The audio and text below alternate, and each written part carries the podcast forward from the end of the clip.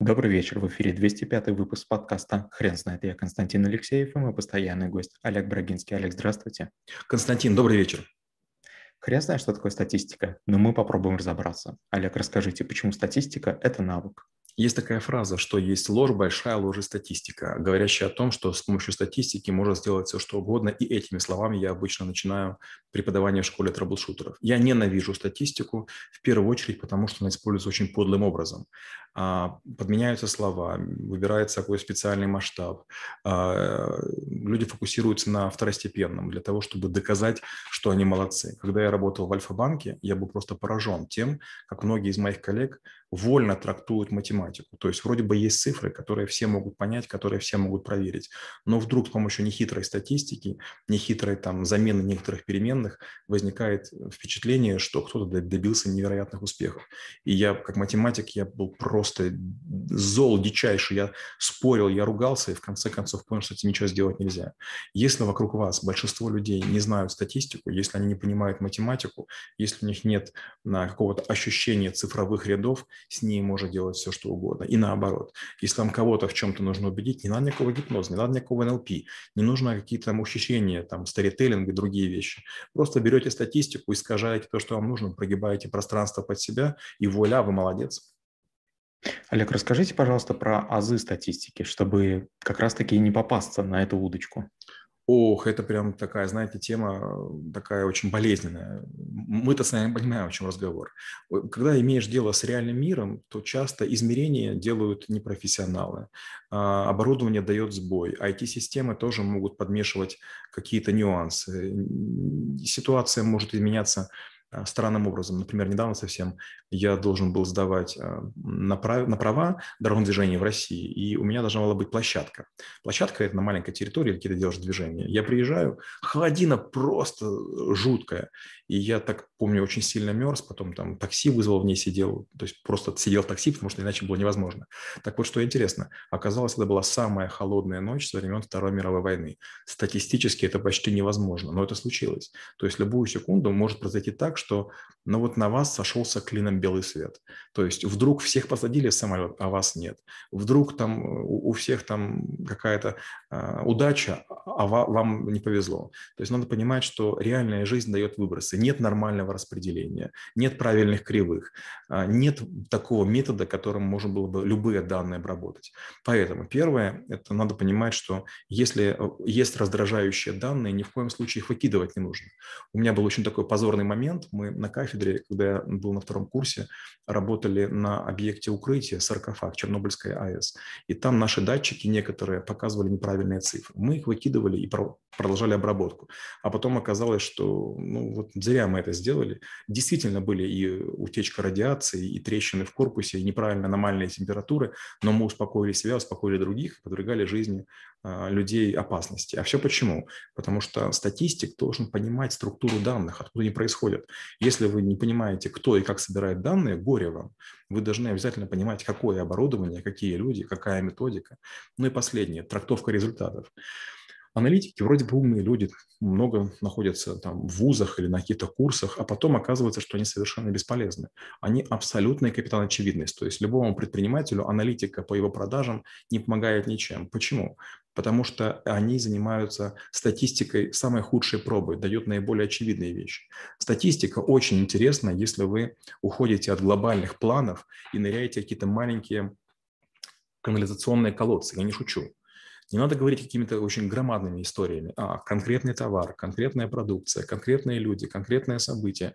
Вот туда может что-то интересное накопать. То есть статистика, примененная к большому объему объектов или к большому количеству дней, она совершенно бесполезна. Она показывает среднюю температуру по больнице. Сверху лежат в реанимации те, у которых жар, а внизу те, которые в морге холодно. А в среднем как бы все хорошо. Олег, несколько ошибок вы уже упомянули. Скажите, а какие грубейшие вы еще можете назвать? Грубейшее – это, наверное, статистики, это вот брать слишком малый горизонт исследований. Например, постоять один день э, где-то пособирать опросы по поводу чего-то, и у вас будет какая-то иллюзия неправильная. Допустим, был день солнечный, или день дождливый, или день, допустим, пасмурный, или день ветреный, и настроение людей может меняться. Или неправильное место вы взяли. Правильная статистика, она должна обеспечивать сбор информации таким образом, чтобы минимизировать влияние настроения, погоды, а, может быть, каких-нибудь больших праздников или спортивных событий. Вот это серьезная ошибка. Вторая ошибка – это делать статистику на основе чужой статистики. Например, я беру вашу статистику, которую вы предоставили, и начинаю обрабатывать. Неверно. Я всегда у всех компаний покупаю только сырые данные. То есть я не хочу быть заложником аналитиков или статистов, которые были до меня. И последнее – это выводы. Выводы нужно делать, как я уже говорил, очень такими маленькими мазками, в очень маленьких группах, в очень маленьких когортах. Надо понимать, что вот с высоты вертолета вы не увидите ползущую блоху. Но если вы будете осматривать сантиметр за сантиметр, там, с высоты сантиметра, скорее всего, найдете очень много блок, что будет, скорее всего, полезно. Тут надо понять, что статистика, она хороша только если вы работаете с микроскопом. Олег, расскажите, пожалуйста, как проходит обучение статистики в школе трэблшутеров? А, ну, к сожалению, я использую прием, который только что вы меня попросили продемонстрировать. Я показываю ошибки. Есть два навыка. Это инфографика и статистика, где я показываю, как с помощью графиков, диаграмм, таблиц, а, цветов, а, шрифтов можно делать э, какие-то вот такие козни. Еще навык копирайтинг. Тоже с помощью копирайтинга можно написать, допустим, там «наметился взрывной рост упадка». Вроде бы такая фраза «взрывной рост», вроде бы хорошо, но упадка. Или, например, а, драматически снизилась там, скажем, дороговизна билетов на Мальдивы. Раньше это было 11 тысяч долларов, а теперь 10 тысяч долларов. То есть понятно, что все зависит от того, какую мы берем базу. Если база берем цену, то вроде бы серьезное падение, да, на 9% или там что-то там на 10%. А вот если мы, допустим, берем средней зарплате наших людей, да, то это вообще издевательство. То есть в этом нет никакой пользы, никакого смысла. Я поэтому говорю, что поймите, всегда статистика, она работает в нескольких масштабах. Один масштаб – это масштаб начальных данных. Второй масштаб – это масштаб участника. Третий масштаб – это масштаб наблюдателя. И четвертый – принимающего решения. Если, например, э, я оказался единственным погибшим, да, в какой-то ситуации, то есть, там, как бы статистики – это не проблема. Для меня это драма, а для моего начальника небольшая потеря.